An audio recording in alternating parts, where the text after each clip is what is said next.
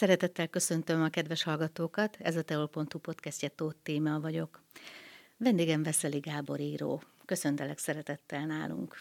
Köszöntöm én is a hallgatókat. Te már régóta a Tolnai Népújság újságírója vagy, jelenleg is. Hogy kezdődött nálad ez az újságírás, ez a szerelem? Hú, ez egy hosszú történet.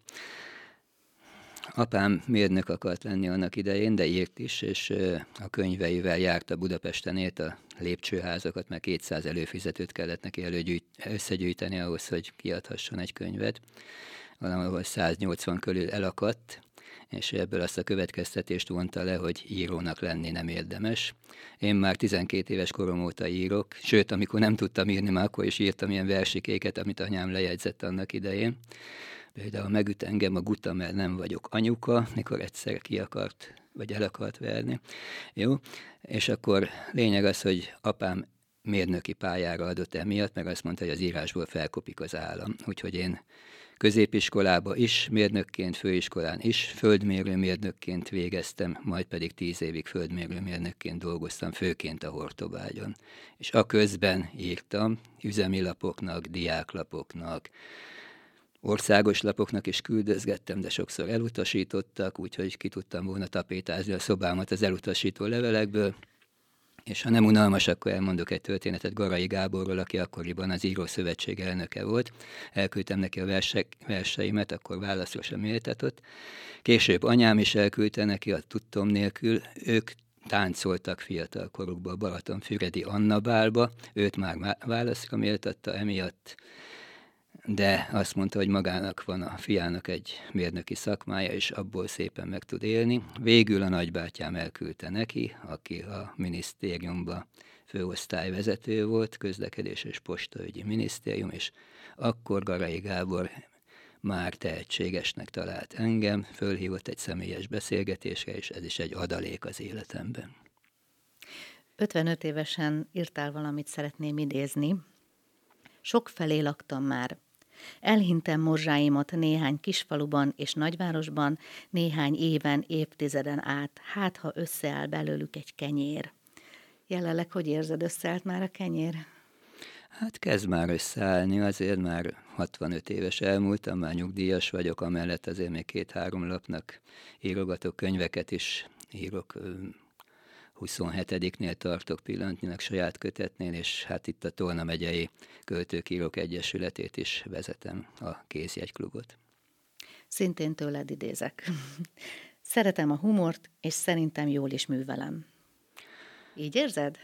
Igen, hát én mindig az osztályból bohóca voltam annak idején. Indultam humorfesztiválokon, középdöntőig jutva az egyik évben az Éles István nyert, aki ismert humorista, a másik évben a Holló Színhaz, amíg hát még annak idején a Galla Miklós is tagja volt. Én nem jutottam olyan messzire, meg nem is magam adtam elő, mert a, nem olyan érces a szövegem, tehát színészek adták elő, Bodrogi Gyula, Antal Imre és a többiek, akik ott közreműködtek a humorfesztiválokon de szellemesnek találhatták a dolgaimat, viclapoknak is írtam, Ludas Matyinak, Veszett Verévnek, Pesti Viccnek mm, szívesen olvasták ezeket a dolgaimat. Általában miről írtál? Volt-e kedvenc témád, vagy úgy vagy eklektikus voltál ebből a szempontból? Hát én mindenevő vagyok, tehát hogy mondjam, nekem a zsigereimben van az írás, ha utazok a vonaton, ha tragédia történik a családba, anyám haláláról is röviden. A rövidség nagyon fontos a mai világban, tehát az örkényi egypercesek már hosszúk, én félperceseket írok, ha csak tehetem, mert egyre-egyre rövidebb dolgokat szeretnek olvasni az emberek, főleg a fiatalok, őket aztán nagyon nehéz megfogni. Miért vajon? Hát föl, fölgyorsult az élet. Hogyha előveszel egy Tolstoyt, vagy előveszed ezeket a régi írókat volt idő írni, és volt idő olvasni. A kisasszonyok hosszasan olvasták, amikor Goethe megírta az első könyvét, akkor egy ilyen nehéz sorsú emberről szólt, aki öngyilkos lett, akkor azt követően, mit tudom én, hányan öngyilkosok lettek Németországban, mert azt a jó kis hosszú könyvet mindegyik elolvasta, átélte, volt idő mindenre. Ma már nincs, ma már fölpörgött a világ, hát ha körben nézünk, akkor akár a technikai eszközök, gyerekkorunkban volt egy rádió a szüleinknek, aztán a 60-as években bejött a tévé, a hűtőszekrény, a mosógép, a tudom én, porszívó, és ma már tele van a háztartás mindenféle gépekkel, kommunikációs eszközökkel. Ami kicsit felváltotta az olvasást, így, így érzed? Az egyértelmű, hogy a, az olvasókból nézők lettek minden területen. Tehát a kép az többet mond, ezt egy íróembernek is el kell ismerni, hogy egy fénykép vagy egy televíziós műsor többet mond a leírt szövegnél, meg azt el kell képzelni. Tehát ha utazol egy, egy buszon, nem egyszer lehet érdekes párbeszédeket hallani, például föladta a tanár a kötelező olvasmányt, erre a kislány azt mondja, hogy tudjátok, ki olvas neki, tehát nem magának, hanem neki, majd megnézem videón, aztán leírom, vagy lemásolom a nővérem olvasónaplóját. 30 éve alapították a megye költőinek, íróinak egyesületét, ami már nem egyesület, ugye, hanem baráti társaság. Igen. Hogy alakult ez meg, és kik alapították? Hát, hogyha a semmiből elindulunk bármilyen egyesülettel, közösséggel, akkor hirtelen nagyon sok tag érkezik, mert, mert van rá igény, akár egy kézi munka szakkörtől kezdve, ha nem tudom én néptáncig. A kézjegy klubban is volt igény, mert soha ezelőtt nem volt Tolna megyébe egyesület, ők az íróknak, költőknek, és hát lehet, hogy ezután se lesz, nem tudom. Ez az egyesület minden esetre úgy jött létre, hogy akkor hirtelen volt már 12 ember, aki egy egyesület alapításához 10 elég. Először városi csoportként működtünk Tolnán, aztán megyei egyesületé váltunk, de továbbra is Tolnát tartottuk meg székhelyünknek, amit a város időnként meg is hálált, meg támogatást adott időnként, és hát sok felé kellett pályázni megyéhez, országos szervezetekhez, intézményekhez, mit tudom én. De mivel én nem vagyok olyan típus, aki úgy kuncsorogni szeret, hanem úgy gondolja, hogy azok, akik a pályázatokat elbírálják, jó helyen ülnek és jó döntéseket hoznak, ezért időnként kimaradtunk a, a pénzosztásból. Erre egy példa. Álltunk a Babics művelődési ház előtt, és egy országgyűlési képviselővel találkoztam, elpanaszoltam neki, hogy elutasították a pályázatunkat, amit egy napig írtam 16 oldal négy példányba. Azt mondja, miért nem szóltál nekem? Na mondom, hát ez így működik, akkor most szólok, vedd úgy. Na jó, azt mondja, bementünk a Babisba, kértem egy A4-es lapot, 5 perc alatt lefirkantottam 10 mondatot, hogy kéne egy kis támogatás, és valami minisztériumi keretből, vagy pótkeretből két-három nap alatt ott volt a számlánkon a pénz. Tehát ez sajnos úgy tűnik, hogy így működik. Hát akkor itt is működik a protekció, ezek szerint.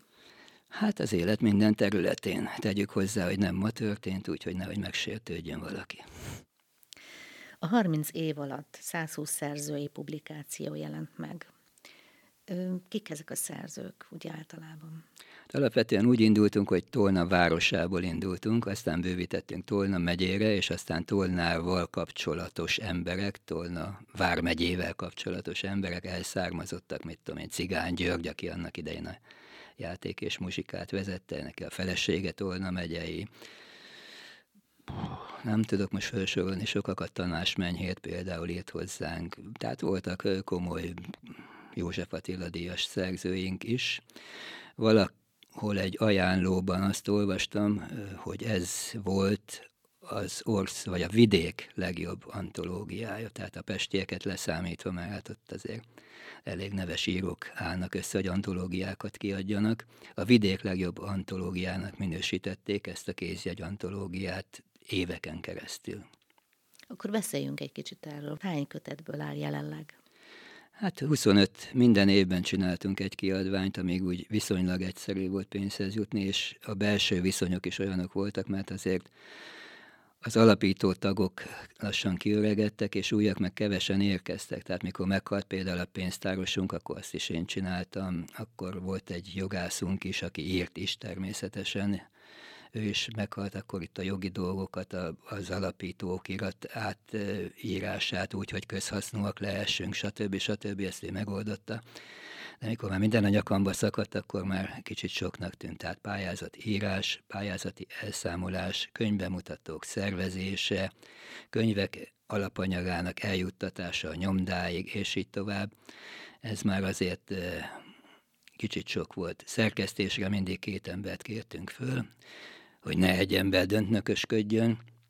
Tehát itt mindig azért a demokrácia elvei, elvei működtek, tehát az én írásomból is ki lehetett húzni, hogyha beadtam azt a szerkesztő előfordult. Nem az volt, hogy most én vagyok itt az elnök, és akkor én mondom meg, hogy kik kerülnek be, meg hogy én tőlem mi kerül, hanem egyforma mennyiség, nagyjából 4-5 oldalát rendelkezésükre a tagoknak, és általában 20-30 tag jelent meg egy-egy antológiába. Összességében az évek során egy olyan 120 ember szerepelt ezekbe.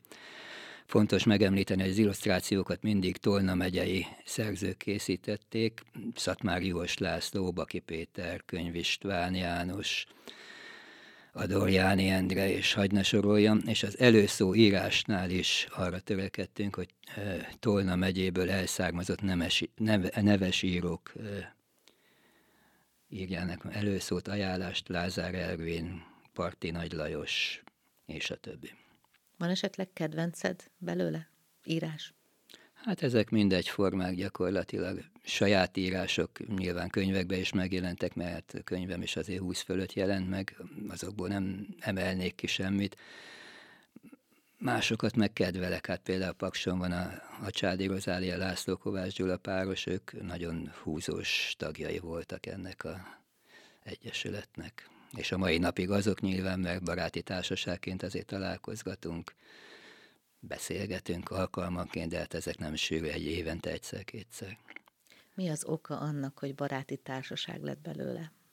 Hát egyrészt a halálesetek, hogy nem jöttek fiatalok, akikre úgy rá lehetett volna bízni a pénzügyeket és egyebek szervezését, mert volt azért olyan, aki magának szervezett, mit tudom, könyvbemutatót mondva, hogy ismeri a mit tudom én, Dombóvári könyvtárost, és akkor mondom, hogy hát akkor az Egyesületnek esetleg nem lehetne? Hát arról már nem gondolt, és akkor fölemeltem a telefont, és 10 perc alatt meg volt a könyvbemutató. Szóval a közösségi szellem, a közösségi szemlélet az élet minden területén hiányzik az emberekből, nem csak itt, de itt is. Az írók meg a színészek azok eh, szeretik a, szeretnek központba lenni, és másokat azért nem nagyon, nem nagyon akarnak fölemelni. Körülbelül száz könyvbemutatót sikerült 30 év alatt megszervezni. Ezek hogy zajlottak? Hát ezek ritkán voltak sima könyvbemutatók, mert általában úgy működtek, hogy a kézjegy antológiát, tehát a közös művünket is bemutattuk, meg a tagoknak is, akik akkoriban jelentettek meg saját kötetek, azok is kaptak lehetőséget a saját kötetük bemutatására. Na most nem egyszer volt olyan, hogy mondjuk így össz, összművészeti bemutató, tehát volt egynapos kiállítás valakinek a képeiből, volt zene, és volt irodalom. Ezek jelentős része szálkán zajlott, és mivel alapítottunk elismeréseket is, a Csányi plakettet például újságírók jutalmazására, vagy a Tolna megyei művészetért plakettet, amit 20 éven keresztül száz embernek adtunk át évente ötöt, abba is részt vett a Kézjegyklub.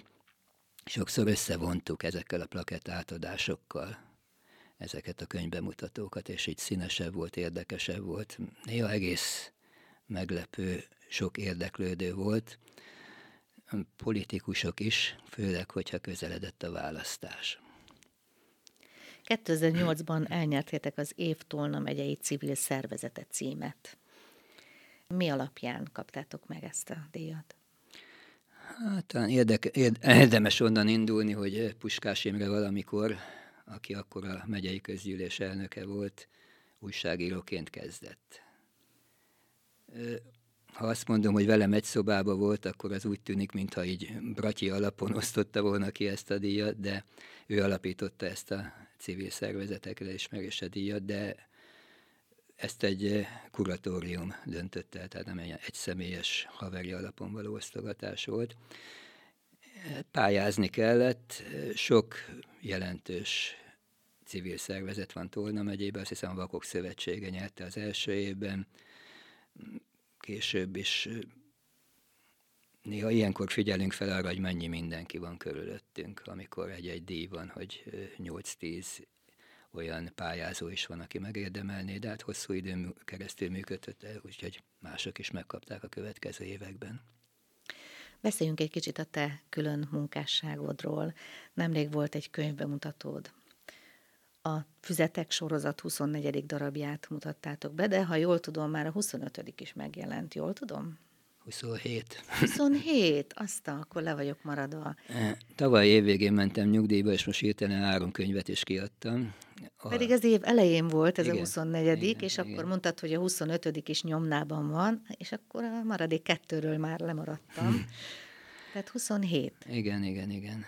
Hát Milyen ez a 95 táján jelent meg az első, a zsengék, és már abban azt írtam az előszóban, hogy a zsengéktől a töredékig töredékekig tart az alkotói pályát, még a töredékeknél nem tartok, amit majd az utánam lévők fognak kiadni a maradék műveimből. Sok olyan könyvem jelent meg, ami, ami újságírói munkásságnak a, az eszenciája, a legjobb cikkek gyűjteménye. Tehát tavaly évvégén, ahogy nyugdíjba mentem, akkor három könyvet is kiadtam ezekből. Az egyik a glosszák, meg a humorba, az azt külön szeretem választani, és a másik pedig főleg portrékat tartalmaz, az pedig két kötetbe fért el csak. Van-e olyan írásod, amire különösen büszke vagy? Hát az újságírói szempontból azt szoktuk mondani, hogy, hogy hova jutottunk el, hogy ki kivel tudott interjúkat csinálni. Hát én is csináltam a hajléktalantól a miniszterig, a kurvától az apácáig sok mindenkivel de én nem a nagy emberekkel való eh, interjúkészítést tartom a szakma, bra, szakma, szakmai bravúrnak, mert az bárki tud. Aki szívesen és jól nyilatkozik, olyan embert megszólaltat. Én már Némával is csináltam interjút, tehát leírt cetlikre kérdeztem, és akkor úgy, úgy elmondta valahogy a válasz, Süket Néma volt az illető, és volt ott egy segítő, aki úgy lefordította. Vagy csináltam gyilkossal például interjút, aki a a 20 év raboskodás alatt megtanult festeni, csinált egy kiállítást, és én a kiállításon megint jó voltam, és nagyon szimpatikus embernek tűnt. Apáca zárdába is jártam, ahol férfiak, még egy pap sem mehet be, de ez még nem volt akkor fölszentelve, mert akkor jöttek haza rendszerváltás után Franciaországból karmelita apácák, Pécsen rendezkedtek be, és még nem volt fölszentelve, és bementem az apácának a cellájába, egy személyes cellákba élnek, a bútorzat egy asztal, egy szék, egy ágy és egy szekrény. Ennyi. Képeket se tehetnek a falakra, ha valaki csomagot kap, azt szét kell osztani a közösségnek. Remetével is beszéltem.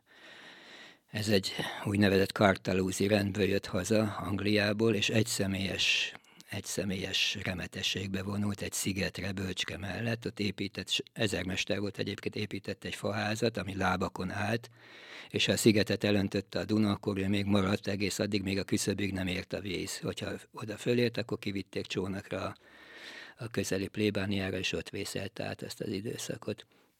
Ez is egy érdekes interjú volt. Az igen, ez elég színes repertoár, úgy gondolom. Amikor elkezdtél írni, akkor mi az, ami motivált az írásra? Motivációt én nem éreztem, meg, meg nagyon nem is akartam, hanem az emberből ez, ez jön. Ha látsz valamit, ha diákori szerelem, mit tudom én, befolyásolja az embert, és akkor ömlenek a versek. Apá. Hány évesen kezdted? Hát 12 évesen írtam Pedagógus Napra című versemet a tanárnéninek. Hát az volt a legelső. Aha. Ja, ja. Azt tudod esetleg, hogy már hányadik könyvnél, illetve hányadik költeménynél tartasz? Hú, hát ez sok, sok. Nem számoltad meg? Hát verses kötetem van 5-6 körül. Némelyikben vannak ismétlődések, meg a szerkesztés, én mm, elég jó szerkesztő is vagyok, ha ez nem hangzik hivalkodásnak. A szerkesztés időnként megkívánja, hogy építkezzünk. Tehát az újságot is úgy építjük föl, hogy elindulunk egy címlapsztorival, és eljutunk a sportig, és annak egy íve kell, hogy legyen. A könyvnek is kell egy íve legyen, kell, hogy egymással harmonizáljának az egymás mellé tett versek és akkor mondjuk egy, egy verses kötetet épít föl az ember, időnként előfordul, hogy vissza kell nyúlni egy korábbi kötetben már közölt vershez. Hát ez azért fontos, hogy a hangulat, az olvasói hangulatot ne zavarjuk meg, tehát ne, ne egy, egy ide-oda kapkodás legyen, hanem egy íve, egy harmóniája legyen minden könyvnek. Mikor kezdtél el dolgozni a Tolnai Népújságnál? Hát én tíz évig földmérő voltam, ott úgynevezett negyedrendű alappontsűrítést csináltam főként. Ez az alappont hálózat, ez mint egy pókháló, betakarja az egész országot. A GPS kor előtt ezek voltak az úgynevezett koordinátáspontok, ha mondjuk ki akartak tűzni egy atomerőműnek a helyét, akkor ezekre a kövekre, betonkövek testesítették ezt meg, akkor az már megvolt a koordinátás, és onnan indult el a mérés, és kicövekelték az utat, a hidat, a egyéb objektumokat. Tehát én ezeket a, az alappontokat szer, tűztem ki, mértem, határoztam meg a koordinátájukat. Ez is izgalmas munka volt, mert tanyasi emberekkel ismerkedtem, meg megtanultam szóba állni egyáltalán az emberekkel, mert a kocsmába, egy negyedosztályú kocsmába falun egész másképp kell beszélni egy emberrel, mint a Duna palotába, ahol szintén oda eljutottam, amikor nyertem egy ilyen pályázatot valami környezetvédelmi témába. Hát akkoriban ez tíz év volt az életemből, mindig írtam közbe persze, csak akkor még a megjelenés nyilván nem volt adott.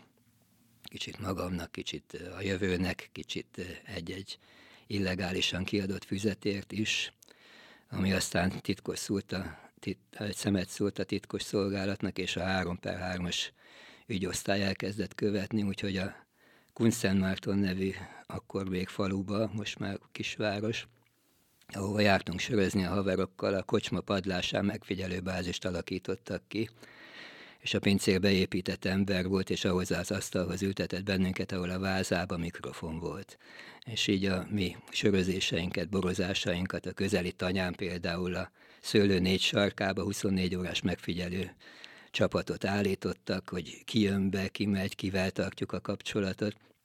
És mikor 2004-ben ezt a titkosítást feloldották, én kikértem a megfigyelési adataimat, és 190 oldalt gyűjtöttek össze, árnyékra vetődve, mert mi nem akartuk ugye megdönteni a szocializmust. Úgyhogy ebből is írtam egy jó könyvet, az az alcíme, hogy a szocializmus megdöntésére irányuló sörözések. Mondtad az illegalitást. Beszéljünk kicsit a sajtószabadságról. Az életed folyamán, ahogy elkezdtél írni, és mostanáig, hogy alakult ez a sajtószabadság, úgymond? Mikor mit lehetett írni? Hát ez egy jó, nehéz kérdés. Nem azért, mert nem tudok rá válaszolni, csak hogy az ember meddig mehet el. Ugye a Kádár rendszerben három dologról nem lehetett írni, ezt nem lehetett bolygatni. Egy, hogy miért egy jelölt közül lehet választani négy évenként a voksoláskor. Kettő, mit keresnek itt a szovjet csapatok. Három, miért nem utazhat külföldre egy magyar állampolgár, aki büntetlen előéletű. Ha valaki ezt a hármat nem feszegette, akkor bármiről írhatott az utya, utak kátyúzásáról, amit tudom én, a bürokráciáról, és a többi, és a többi. Később a rendszerváltáskor nagy lett a szabadság, de a szabadosság is nagy lett, úgyhogy sokan visszaéltek azzal. Találkoztam például olyan cikkel itt az egyik újságban annak idején, hogy ha megjelenik Paks fölött a gomba felhő. És az egész cikk arról szólt, hogy csináltak a Paksi atomerőmű vezérigazgatójával egy interjút, és az újságíró minden áron ki akarta hozni belőle, hogy mikor fog ez fölrobbanni, és az, a riporter meg állandóan azt mondta, hogy itt tökéletes a biztonság, semmi nem fog fölrobbanni, nyugodjanak meg. És akkor mégis ilyen, tehát ez, ez a túllövése a dolgoknak. Az a baj, hogy az újságírók egy része nagyon szeret bulvároskodni. Én is írtam bulvárlapoknak, a Bliknek is, meg a Kurírnak is annak idején, de azért egy bizonyos határt a szenzációhajszolás terén is meg kéne húzni, szerintem. A mai világról, hát internet az adott, nyomtatott lapok többsége nyilván kormány közeli. Az a baj, hogy teljesen ketté szakadt a szakma, tehát vagy jobbra anyázunk, vagy balra anyázunk. Volt olyan lap, ahol én sok pesti lapnak is írtam, összesen körülbelül 40 lapnak írtam, körülbelül 4-5 ezer cikket, vagy úgy nagyjából összeszámoltam a dolgokat. Hát soha ilyen megosztott nem volt még a szakma. Nincs meg az a középutas dolog, ahonnan jobbra-balra lehetne nyilatkoztatni az embereket, hogy az újságíró középen van, tudja a dolgát, mert rengeteg olyan ember is van, aki nem tudja a dolgát, felhígult a szakma, és az újságíró, mint középen álló ember megszólaltatja a jobb és baloldali embereket, és, és ütközteti a véleményeket. Tehát itt most mindenki, vagy nagyon sokan elvonultak a jobb és baloldali lövészárokba, és egymásra lövöldöznek, ami szerintem hosszú távon nem tartható fenn. Vannak-e jövőbeni terveid? Hát persze tervei mindig vannak az embernek, könyvek is nyilvánvaló, tehát folytatódik a sorozat, és Minden sorozat maradsz, folytatódik. Úgy maradsz még nálunk. Hát van az egyszínű füzetek sorozatom, ebbe megjelent több mint 20 könyvem, aztán vannak olyanok, amelyek az egyszínűn kívül jelentek, meg például igen jó barátságban vagyok Szatpári Jós Lászlóval, aki szobrászművészként ismert elsősorban, de könyveket is tud illusztrálni elég jól. Úgyhogy vannak olyan színes, szép könyveink, amiben egy oldal rajz, egy oldal versike vagy szöveg, ilyen poénos dolgok mind a, két, mind a két részről. Ezek is nagyon kelendőek voltak. Ezek most pillanatnyilag a dolgaim, tehát könyvben is, és csinálok most egy saját weblapot, ott szeretném majd felsorakoztatni az eddigi dolgaimat, hiszen volt olyan időszak még az aktív koromban is, amikor lap nélkül voltam, mert mikor tele voltam itt a dolgokkal, különböző okok miatt, akkor visszamentem földmérőnek két-három alkalommal is, és akkor ingáztam jó nagyokat, mert Esztergomi földhivatalnál, Szolnoki földhivatalnál is dolgoztam. Azoknak is megvolt a maga szépsége, vagy én tűztem ki például Röszkénél az m autópályát, ott, ahol ma, akkor még nem voltak migránsok. Jó ez az ide-oda mozgolódás azért, úgy gondolom, és apaként is vannak nyilván terveim, most már unokákat várok, három gyerekem van, abból kettő ma elkelt, de az írásban is természetesen. Görcsölni sosem szoktam, tehát nem úgy van, hogy ma most nekem valamit nagyon-nagyon meg kell írni. Hogyha adja magát a dolog, és látom, hogy másokat is, mert én másoknak akarok írni, nem az asztalfióknak, másokat is érdekel, mások életét is megkönnyíti, mert hogyha látjuk, hogy valaki rossz paszban van, akkor azon segít az, hogyha egy másik meg, meg olvas olyasmit, például, hogy vele is megtörtént ez, és kimászott belőle. Üzensze valamit a jövő nemzedékének? Jövő nemzedékének, hát... Nagy László azt üzente, hogy csókoltatom őket, ha lesz még arcuk. Talán ugyanezt? Nem hiszem, hogy ugyanezt. Mindig vannak minden nemzedékben értékes és kevésbé értékes emberek, hogy úgy mondjuk nem lehet tudni. Sokszor fölteszem a kérdést, hívő vagyok magamnak is és Istennek is, hogy vajon miért nem okosodik meg az emberiség? Miért kerül ugyanabba a csapdába generációról generációra háborúk, csalások, hazugságok, félrekefélések és a többi. A jövő nemzedéknek, ha lehet, akkor azt üzenném, hogy próbálják összeszedni magukat, és emberi módon élni. A feleséged is író?